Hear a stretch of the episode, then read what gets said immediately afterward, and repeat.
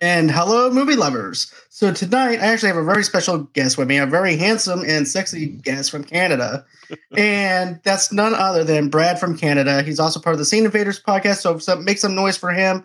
We're going to be covering our interview with the vampire spoiler review for season one. We're only covering the first three episodes. And then next week, we're going to move into the rest of the season. But it's just excited to be able to geek out about this series. So, with further ado, let's go on ahead. Let's get on with the show.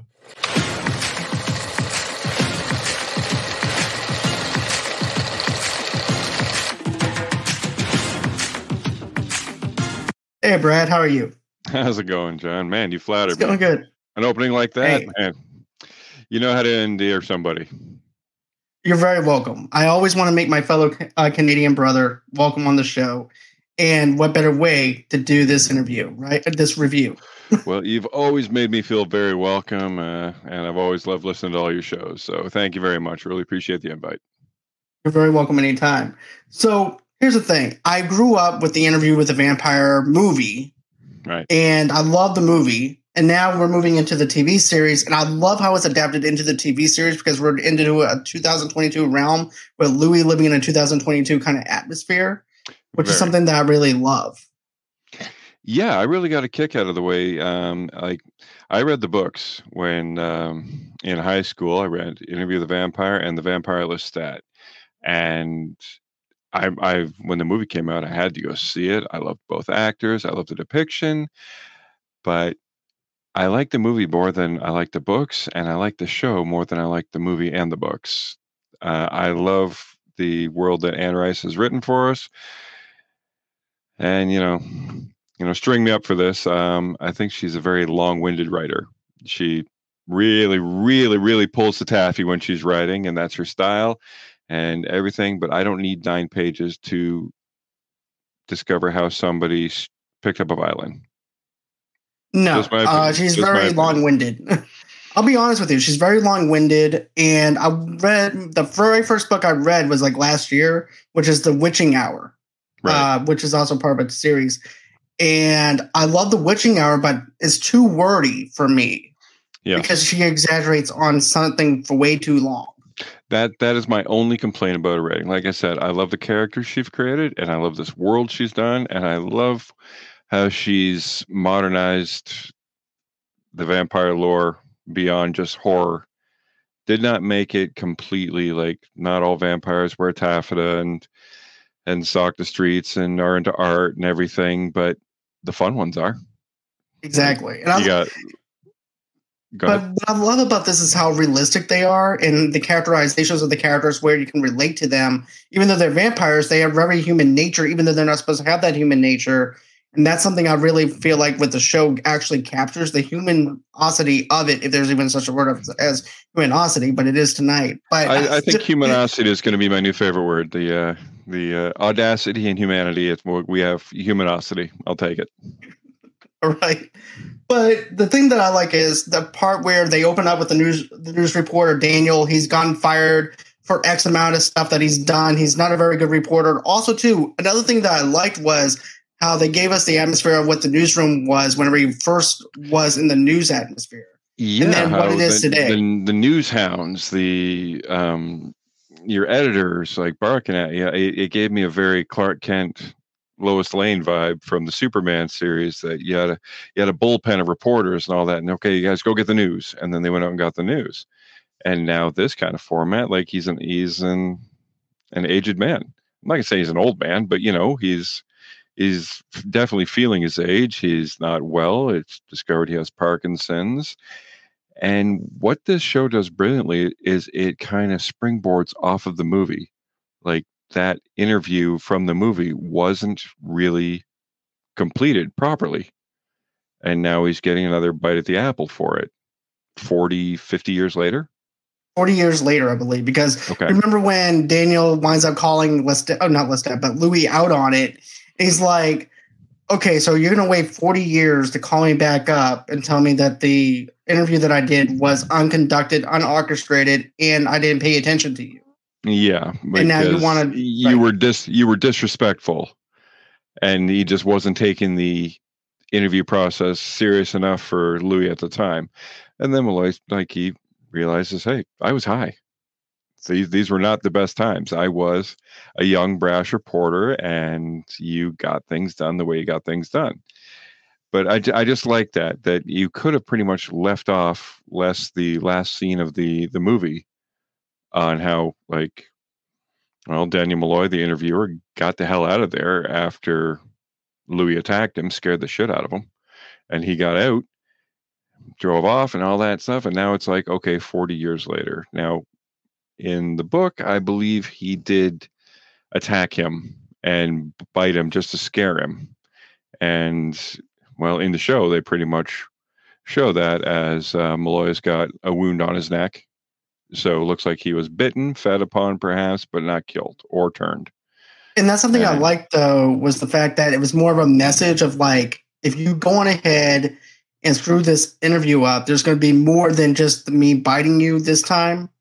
Yeah, I'm going to give you the real story because I'm ready to tell it. Right. I, I think I think it's it's both that Louis wasn't ready to tell the story and Daniel wasn't ready to receive it, but it shows him like going to old old audio tapes and finding a uh, a tape player, which brings me back because I still have a tape player and, and tapes, and just listening to to the old story well, he gets the invite, gets the the letter, the handwritten letter from Louis to I want to what is it? I want to continue the project that uh, Boyish Youth stopped us, or something along those lines. Boyish right. Youth. He's a couple hundred years old. That Boyish Youth has, yeah. yeah, I, I, get a kick out but of that. But I like that though because I think Louis is probably Here's the thing with Louis, though, and this is what I love about Louis in the TV series. He has a smoothness about him, and Lestat does too. But Louis has this way about him, the way he walks and the oh, way he oh, talks. He's he's, he's like velvet and silk and soft leather. Just he's so aristocrat, but not arrogant. You know, he's exactly he's, he's cultured. He knows of where he is. He's got quite the apartment in Dubai. I love that opening scene of showing the outskirts of the way Dubai is laid out. And Louis is there, Jacob Anderson looking so just perfect and stunning. It's very atmospheric. Very. Yes. Oh yeah. Dubai is a character in this and it lays out so so well because only the wealthy of the wealthy get to be there and you could tell that just from his decor from his manservant. I don't know if that's proper term or his assistant or what have you. Um, Rashid, who is also Louis likes to surround himself by very beautiful men. I noticed that a lot. Definitely. And it's it's but, just they they start the interview over. And and that that's one of my favorite lines is I'm sitting with Louis. So, Mr. Black, how long have you been dead? And then it just goes into it. it goes get, straight into the story of, of New Orleans, and that's something that I really liked was where now you actually have like a cinematic kind of vibe mixed in with this TV series on a smaller screen, but it also mm-hmm. feels very wide. This wide, uh, wide angle shot of the story, but also too, I like how Daniel kind of cuts him off a little because look, I've already heard this story. You've already we've already covered this. Yeah, but like, you know what? No, and I and I have yeah. I have told you the story. I haven't told you the story. You know, I I, I gave you right. like the little bits, but I've never given you the truth. And I think half of this truth is his relationship with Lestat, which they never really explored in the in the movie. I mean, there was some sexual tension between Brad Pitt and Tom Cruise, but they never really outright showed that they were lovers. They did in the book, but she didn't really outright say it. It was always just everything was just implied. And you know, the curious mind would say, "Yeah, of course they are." Well, they make no bones about it in the TV show. They are absolute made for each other lovers. And definitely I I I love that part of it I remember I was sitting there and I was watching it, and it showed. We might be skipping ahead a little bit, but it showed Lestat and Louis together with the prostitute, and they're just looking at each other and just kind of flirting. You're thinking there's some kind of three way action going, And I was sitting there on the couch. I'm looking. Well, you guys just get the hooker out of the way and just like go at each other because that's what you're after. And they did. And that's the first time Lestat bit Louis. Didn't turn him, but Right. just, It was just right. But we can jump around and everything with this. Right. But we can jump Yeah. around with this a lot because there's a lot of stuff that I really liked about this episode compared to the blockbuster review that I did. But this to me check out the blockbuster review. It was really good too. I like your thank review. you. Appreciate it. Thank you. But here's the thing with this though and the way you told we're uh, we're talking about the sexual tension between them and i like the whole entire thing with the prostitute is like now i like how lestat said now go to sleep. So she winds up going to sleep and next thing you know it they wind up going at it because making out, having fun, and just and Louis pretty much said that he's he is a gay man, but being a gay black man at that time in New Orleans was probably not very easy. Being a black man, that's another thing. They they swapped out the Mm. race, which was really really smart because it shows the uphill battle that Louis is going to have his entire life. He's a successful businessman. He's a pimp. He runs a brothel, a very successful brothel, but it shows. I could see that the way they did that because every battle he has is an uphill battle against the people he's working with and for. He's getting cheated at every turn. And I can see how he would really, really be able to jump into Lestat's arms, Lestat's offer, Lestat's life just for a break from that pain. Just I, I don't want a better life. I don't want a worse life. I want a different life than I'm playing with right now. Because this life was just nothing but stress from his no challenged brother, living up his, his his mother that he can't really live up to, his sister that's forever needy. I mean, it's dark side of the Force all over. Like you know, like what what something's Exactly. gonna break. You you can't have that much pressure, and the pressure of your You actual see- livelihood. Right. And you see, that's something else too, is living up to his mother's expectations while also trying to live up to his brother's expectations because his brother is just annoying. And even Lest- I like how Lestat is, is at the dinner table and calls him out on his stuff though too. But let me backtrack a little bit for a minute here too. Well, I mean, his brother's got some got some issues. The birds Right. speak for him. Exactly. But let me let me backtrack for one second about what you mentioned about the fact of of a black Amer- uh, African American being in New Orleans and you know being successful, even though it's a brothel, he's still getting screwed over by by the white by white people. He's doing getting screwed over by them, and also too, there's also this other thing that I liked was where basically where you know, let's uh, basically where the Daniel winds up saying, so you know, it's kind of like he owns you. Lestat kind of owns you a little. Yeah, So I like, and you know what though, I was actually thinking that myself. So I like how they're they're actually playing it off of the narrative of what the audience is actually thinking. yeah. They, sense. they lay it out really well. Like, okay, this this man essentially owns you, and that is a time in which where that was happening, and then Louis is in such denial. Now, I'm not saying Lestat owns him, but he definitely has a power over him beyond. You know, if anyone's watching this has already seen, guess what? Yeah, he turns him into a vampire. They're both vampires. Um, and it just has that inherent just knowledge. One, okay, now I turn you into a vampire. I've been a vampire for a hundred years. You are kind of betrothed to me because you don't know how to be a vampire. And if you do not know how to do that, there could be some horrific results. A hunger, sunlight, any anything that can like lead to death of an immortal. So I mean, just for like the gratitude and just for the knowledge, he's there beyond the fact that they're absolutely in love. Like he he was he hated Lestat the first time they met him. He was at the um at the brothel that um that Lou would go to to keep up appearances that he was straight. And he would be with that girl Lily. And then he saw Lestat there and Lestat outbid him for for the girl that he wanted.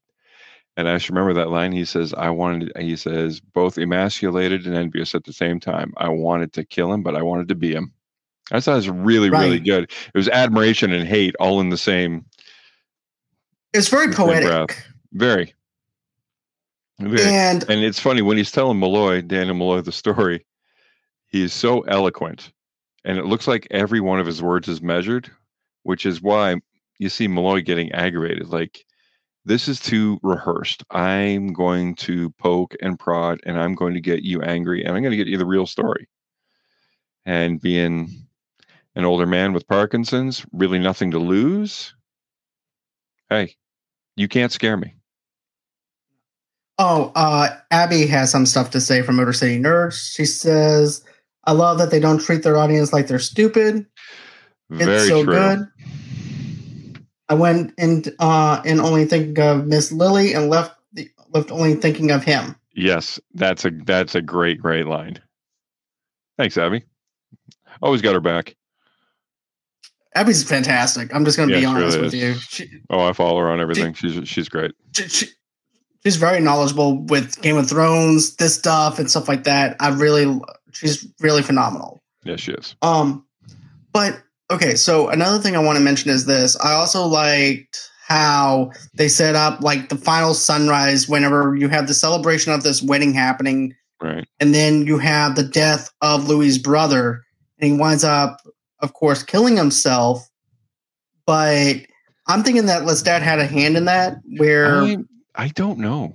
I honestly don't know. Now the brother had some mental issues. He was a man of God, but you could see that he would talk to himself and Lestat could show early on that he can read minds. He can slightly influence. You know, I mentioned Dark Side of the Force. He's got some like a monicum of the Force that he can kind of influence people. He can move much faster than anybody can. He can move so fast that nobody can see see him. He's intently strong. He, he's pretty much has it over. So when they're sitting there, there's that round when they're playing cards and Louis is trying to negotiate a new deal. And they're saying, we're going to let you open up your own brothel and we'll give you 15%, which is just a slap in the face when the average person would get, and I actually looked into this, about 70%. If they're going to do all the work, they get 70%, and the investors get about 30%. And they're offering him 15. So Lestat with a mind trick or moving too fast, whatever, just kind of slows down time and has a conversation with Louis like like you're getting hosed. You know you're getting hosed. Why do you put up with this indignity of this farce? Mm-hmm. You're better than this. And you Let see, show you how I can make you better. And that's a taste. Exactly. Like that. That's a taste. I can and do that. Oof. I love it though because of the fact I like the quote that he actually says too, where he says, "Know your worth, know what you're mm. worth," and he's basically saying, "Love yourself too." Mm-hmm but know your um, but also too he's pointing it out hey look you're getting gypped here by these guys they're douchebags you need to go ahead and do yeah. what you need to do and be smart about this ask for more of a percentage than what anybody else is getting yeah and then i like how he takes and here's the thing i like how lestat smoothly takes out the card from the other guy's hand and puts yeah. it into Louis's hand yeah because the original had two pairs and swaps it out and gives him a full house so i mean like and that's what he says. Do you think you can really come to the table and win with two pair? That's kind of like you need me. Because mm-hmm. if if you didn't need me, you wouldn't be doing this by yourself. And this is all previous, like pre Louis knowing he's a vampire. He figures he just does tricks. It's in New Orleans. New Orleans is famous for ghosts, for vampires, for all types of lore. And it's just kind of secondhand nature. People go with it. So God fearing people and just Lestat just gets his claws into him. He does, and into every aspect of his life, even his family. Like you said, he went to dinner. That's and, what I wanted to get back on. Oh, let's talk uh, about that dinner. The dinner scene to me is my favorite thing, and I like how he calls him out on his brother's BS, his own brother's BS. Though, oh, too. Oh, yeah. Don't get me wrong, I'm a Christian too, but I don't bash people over the head like his brother was doing or anything like that either. And well, that really got under my skin to the point where I'm like, I do not blame you, Lestat. I did not blame you at all. Well, especially when you heard what Lestat's um, brush with or even attempt at any kind of religion because he attempted he attempted to be a man of God. And then his father and abusive brothers took him from the class in which where he wanted to learn. And this is in the book, The Vampire Lestat. They tortured him. They starved him. Um, they beat him. And every day, all he did was ask for God's help, and God didn't show up. And you could see Sam Reid, who's just such an amazing actor, pulling off this vampire Lestat, the Brat Prince, perfect. You could just see him getting more intense, more intense, more intense. His brows furrowed and just like just tense and tense and stronger and stronger. He goes from oh, he goes, he goes from, from, having like a medium super, level. Oh, super right. charming, finger in the air to I'm going to kill everybody here and no one can stop me. And you believed it, even if you didn't know he's a vampire. Like, yeah. Yeah, I, I love that dinner scene. And I do like that. Uh, the dinner scene is really. Forgive him. The birds speak for him. And he was so just apologetic. Yes, Vampire Lestat is my. Favorite. You're making Abby over here well. geek out. yes, it's it's my favorite book in the series as well. So much to the point that I um, I'm looking to get the graphic novel. There's also a comic adaptation of it, and yeah, yeah, that's definitely. I think it's like a hundred bucks on Amazon. So I'm not there yet, but you know, maybe I'll check out some used bookstores. I think that was the last time that the first time anyway that uh, Lestat lost his composure, but that was that you could tell that hit every nerve. You know, I've never been kidnapped by my family and beaten and starved and all that stuff, but I could see how it might trigger something. Oh. But also too, whenever Lestat winds up making Louis the vampire, it goes to show you that he's going through the same exile kind of treatment that he, that Lestat went through mm-hmm. when his own family exiled him whenever his brother died. Well, so it's kind seen, of going into the, the same three. kind of aspect in a sense, but also not as hard. Yeah, there's a horrific abandonment in Lestat's story, um, and like it gets into it in the final three episodes, and that that's when you're going to start to salivate. And I don't know the writing, the showrunner, everybody on this is just fired on every cylinder because it just flows. It flows. I love the past, and I'm not much of a guy for like that really likes the historical yesteryear kind of thing. I'm um, I like modern stuff, so I loved how they flash to them in Dubai. How just comfortable and just really cool everything is. Like Louis done pretty well for himself. I don't know if Lestat gave him a bunch of money or whatever, but like I guess if you're going to live that long, you have that kind of mind reading talents. I mean, I, I would live at a casino for you know a little bit and just play cards and influence things and make an amass of money, and then just exist. But I mean, I guess if you're immortal, that's all you can do is mm-hmm. exist. That's it. You're going to be with each other for a long time, and they explore that after well, the end of the first episode is a horrific, bloody, beautiful, gory scene where Louis has just kind of given up. Given up so much that he goes to mm-hmm. the church that he despises. He goes begging for help, saying that the devil is in my head, speaking of Lestat. And while he is attempting to confess yeah, all the, his the, sins. The, um, Lestat intervenes and rips the priest right out of the confessional booth, destroys the booth, and just feeds on him very unceremoniously to the point where everyone loves that scene where he, uh, the vampire's got a little trickle of blood running down. They, they just fed. Well, Lestat's face is covered. Covered in blood. Is covered. He he was um, hunting I'm, for fun, not hunger. No, and I'm glad that they didn't shine away from the blood or anything like that either. No, it's so grotesque, it and it's there for a reason.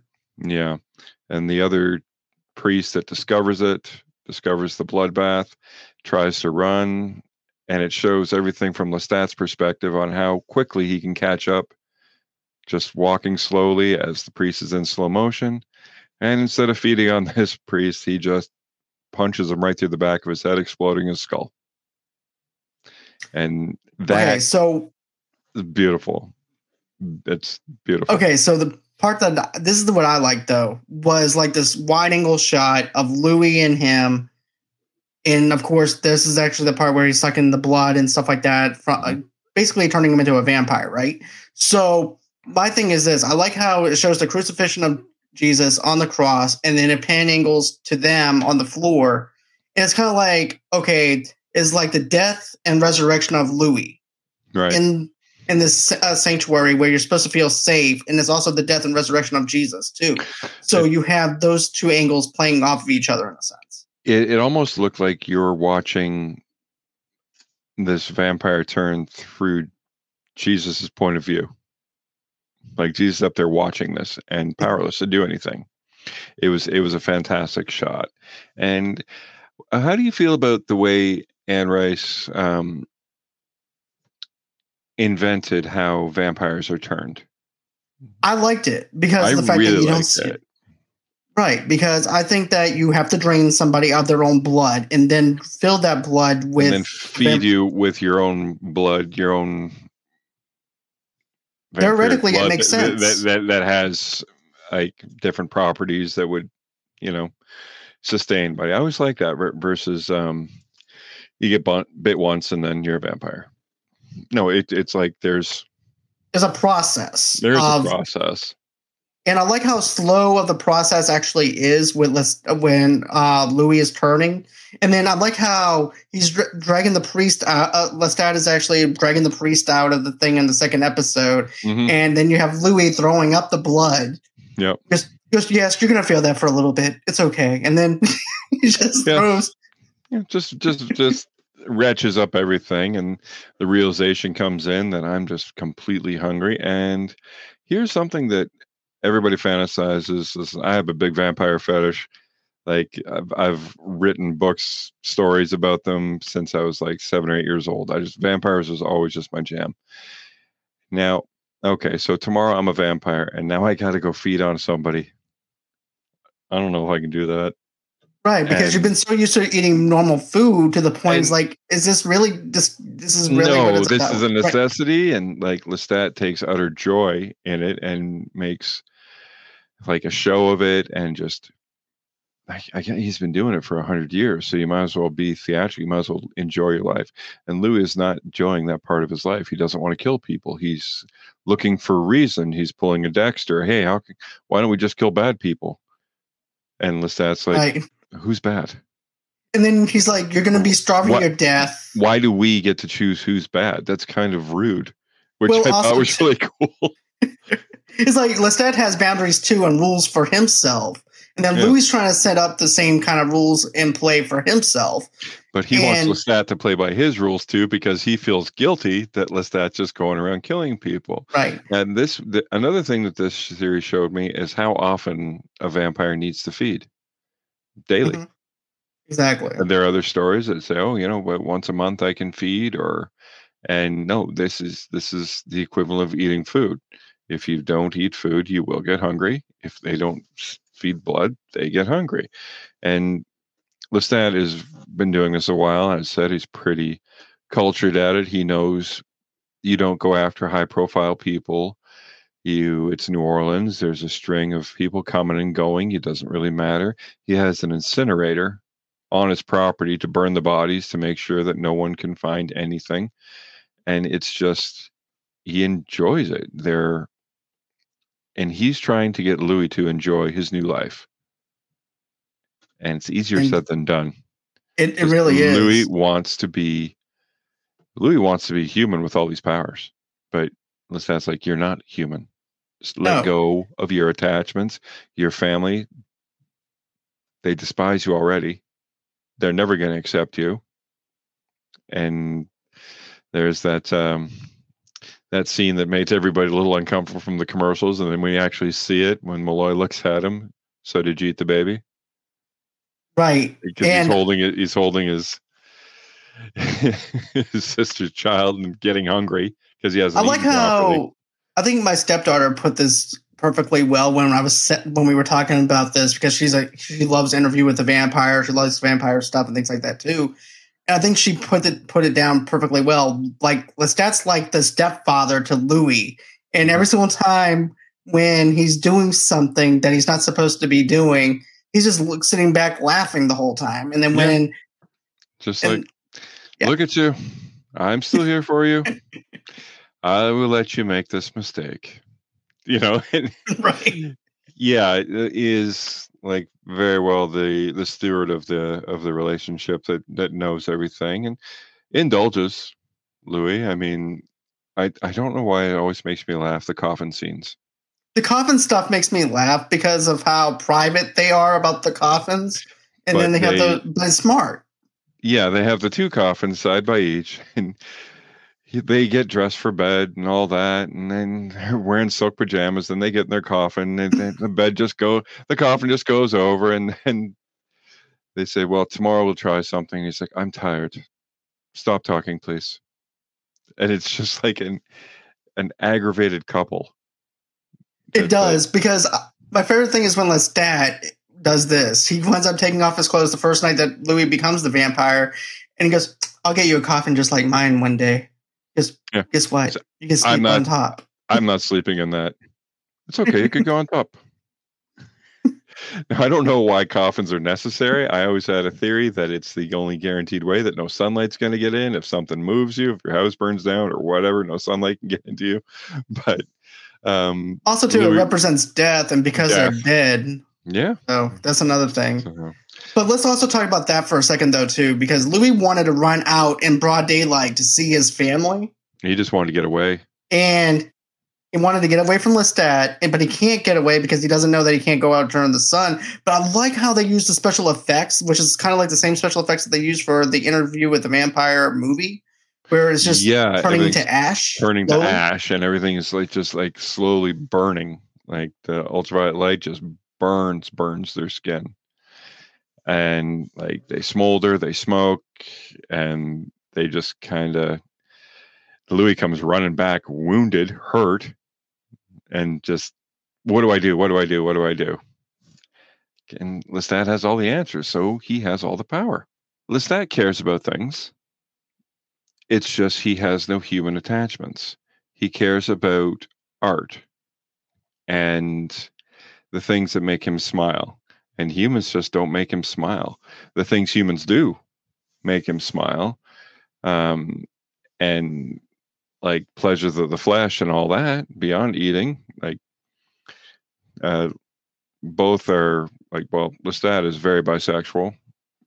Louis is homosexual kept up performance or um, kept up appearances, excuse me, to not get more trouble with the time he's already living in. But people knew, and they just they let him be only because he was making the money.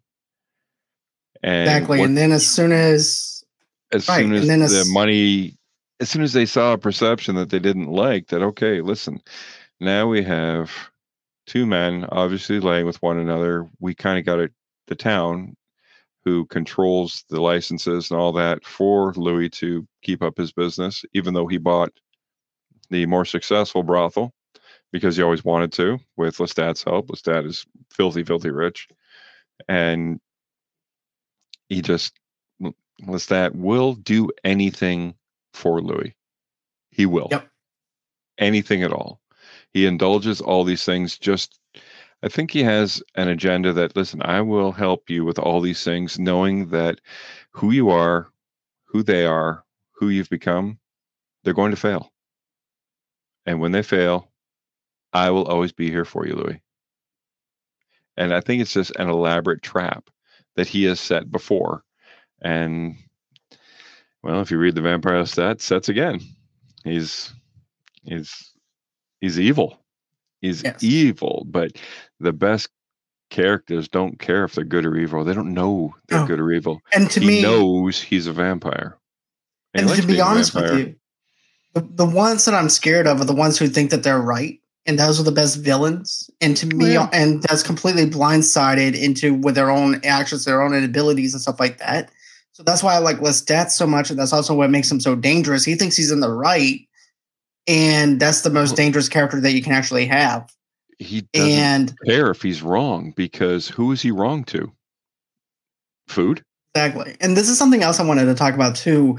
Um, you know how we talked about the fact that, you know, Louis is a black guy and people are racist towards, uh, and also homosexuality though too. Now you have him being a vampire on top of all of that, Mhm. which makes them hate them even more than ever. But and no one knows he's a vampire. Everyone just thinks that he has just got some Right. kind of new air of power that they really hate. And it's it's just nothing is going to end well for Louis. Not No. at that time. Go to sleep for 400 years and wake up. Guess what? Things are better. At the internet.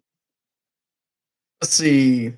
Abby says, I love that Lestat outright says no discriminatory when Louis is like, what do you like, men or women? Oh yes, yes. I don't discriminate. I'm non-discriminating. He's just he likes. He likes. If you've been around for that long, I mean, you're going to try and taste everything. Definitely. Pardon, pardon the pun. so Louis, another thing. Louis is is happy eating animals, happy keeping up appearances, enjoying his power, enjoying the money, until they kind of just segregation and really just try and close down his business because of the homosexuality because they've they're tired of it they, they just the, the town has basically had enough. And you finally you finally get louis mad at somebody other than lestat other mad at somebody other than himself. The townsman the the gentleman that controls all the money is like well i don't know what to tell you these are things that happen if you'd have played nice we could have got these licenses and got all that stuff and you can see Louis just seething. So much to the point that he just walks right up and scares the hell out of the gentleman. Gentleman, Jagoff. So he pulls a gun out and shoots Louis three times. And Louis looks at him. It's like, okay.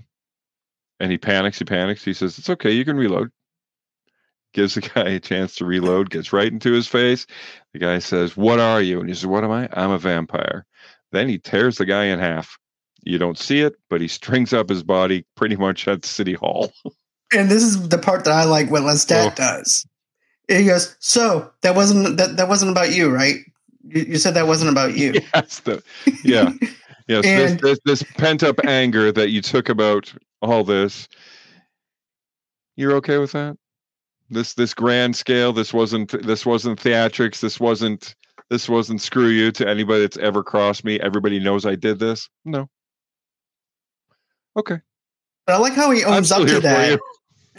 right, but here's the thing, though. I like how he owns up to that in the interview, though. After thinking about it for that amount, those large amount of times, he's owning up to the fact that yeah, he was angered at the whole entire deal with the racism, with the homosexuality, and them doing wrong to him. I like how years later he- cut loose. He finally got to cut loose, and he felt good cutting loose, but he feels guilty that he felt good cutting loose. Right, it's all about the repercussions later on, like ask questions la- later, Yeah. kind of situation. Oh yeah, But yeah, ready, fire, aim. And I don't blame the guy though. I really I don't. blame anything. It's the same reason I don't blame Darth Vader. He got screwed over, and then he just snapped. Louis finally snapped. The only thing is he had Lestat to say, "Hey, it's okay to snap. I encourage you to snap. Wasn't that fun? You could liked it. This is what you do. This is what I do. This is why I'm always smiling. You know, because Right. one, I'm non-discriminatory with sex. Two, I like to go to the opera. Three, I murder Yeah. people for fun.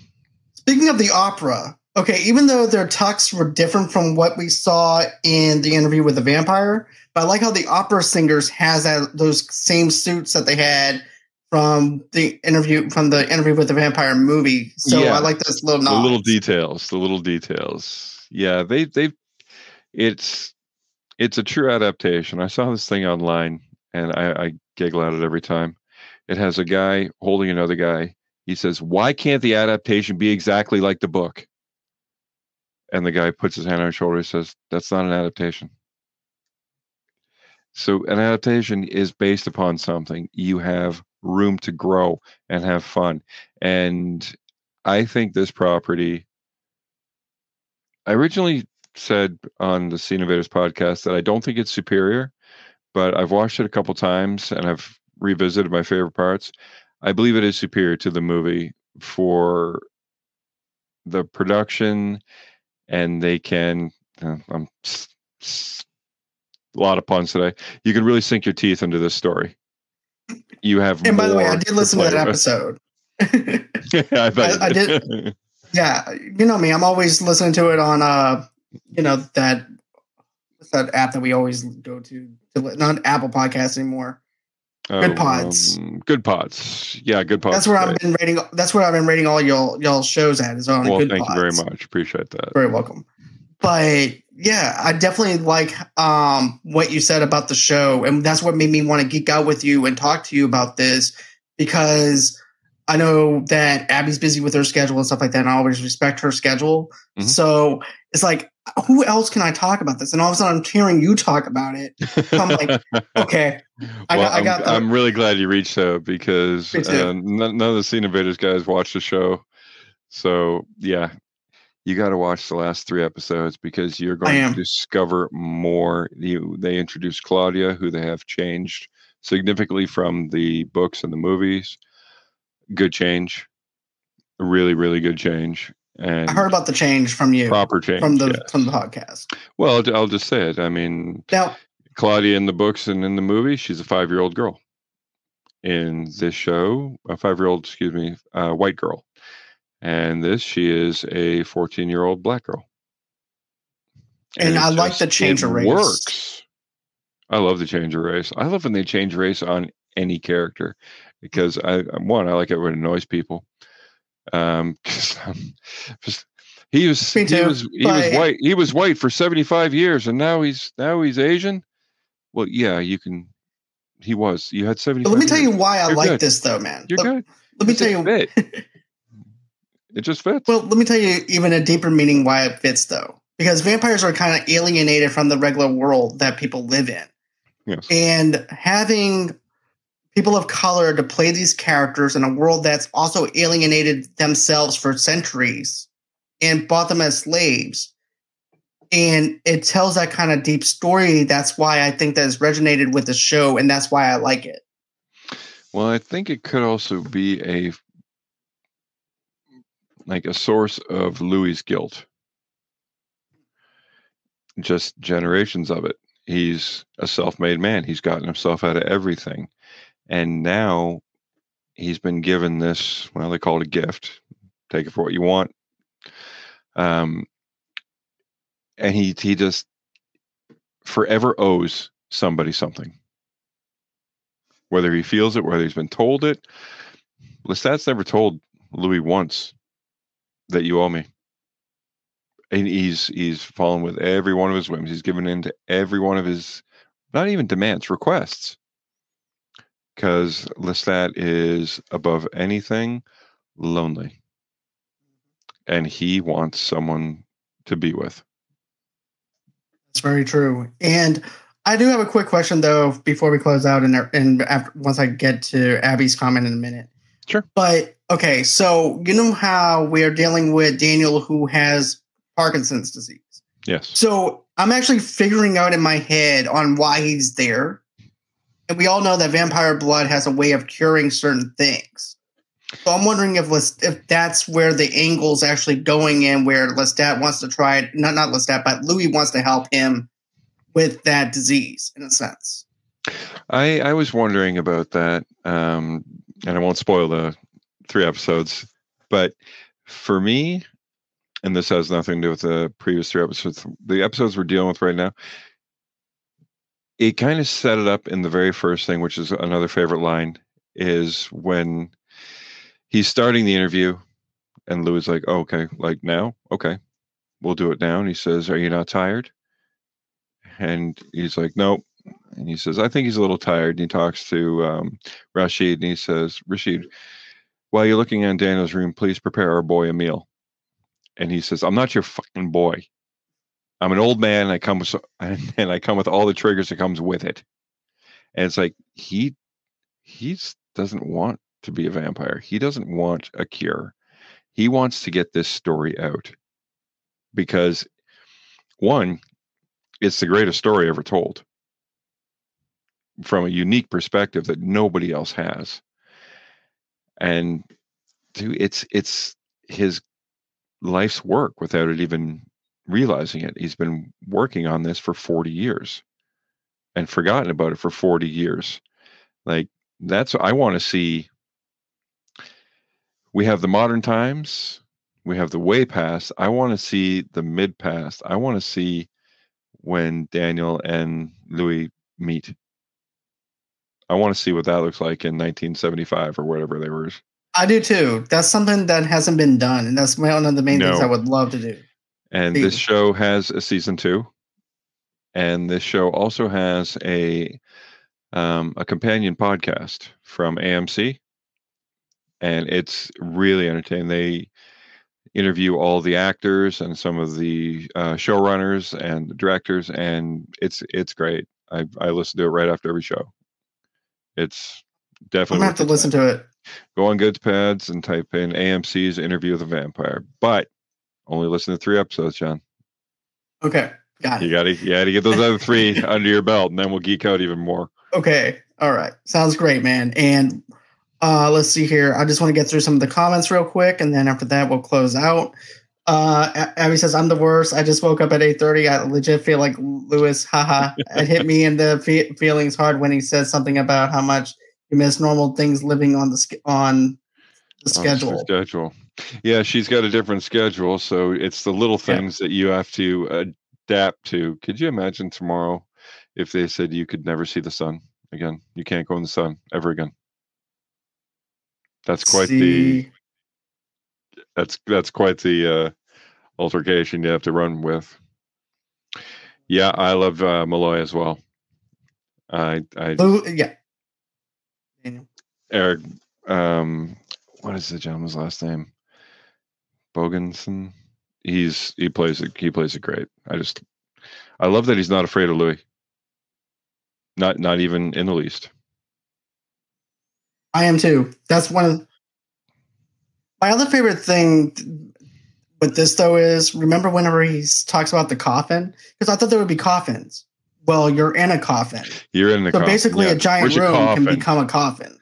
Well, as long as there's no light, and they look like they have those. um Oh, what are those? Those translucent lenses or whatever like that throughout the entire thing, because his his manservant uh, opens it up and he burns his arm to show that yes, we're totally safe. But I think that's everything that we wanted to cover with the first four episodes and stuff like that. Another thing too is I just want to mention this. I do have a special announcement that I want to make, and it's the fact that I have Mr. Colman Domingo from the Fear of the Walking Dead coming mm. on. He's also appeared in that's, Candyman. That's awesome. Thank Thank you, man. Thank you so much. Well, so thank anyways, you very much, you John. Really, really appreciate you having me on here. Brad, it's always an honor to have you on here, dude. Like seriously, I I missed actually geeking out with you about certain things. I know our schedules kind of lopsided sometimes yeah. and things like that, but I've definitely had a great time talking about uh, Top Gun Maverick a couple months back. Now this, it's it's been a great collaboration with us, and of course, us being on y'all's podcast on Scene Invaders. Yeah, so much well. fun. So, so much fun having you guys on. Anyways, guys, that's going to do it for me at Movie Lovers Unite. So, always until next time, guys, have a great and safe night and bye bye.